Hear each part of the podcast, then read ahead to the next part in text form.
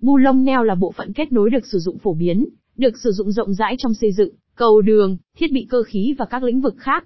Chức năng chính của nó là cố định liên kết giữa các bộ phận với nền móng, tăng cường độ ổn định và khả năng chịu tải của kết cấu.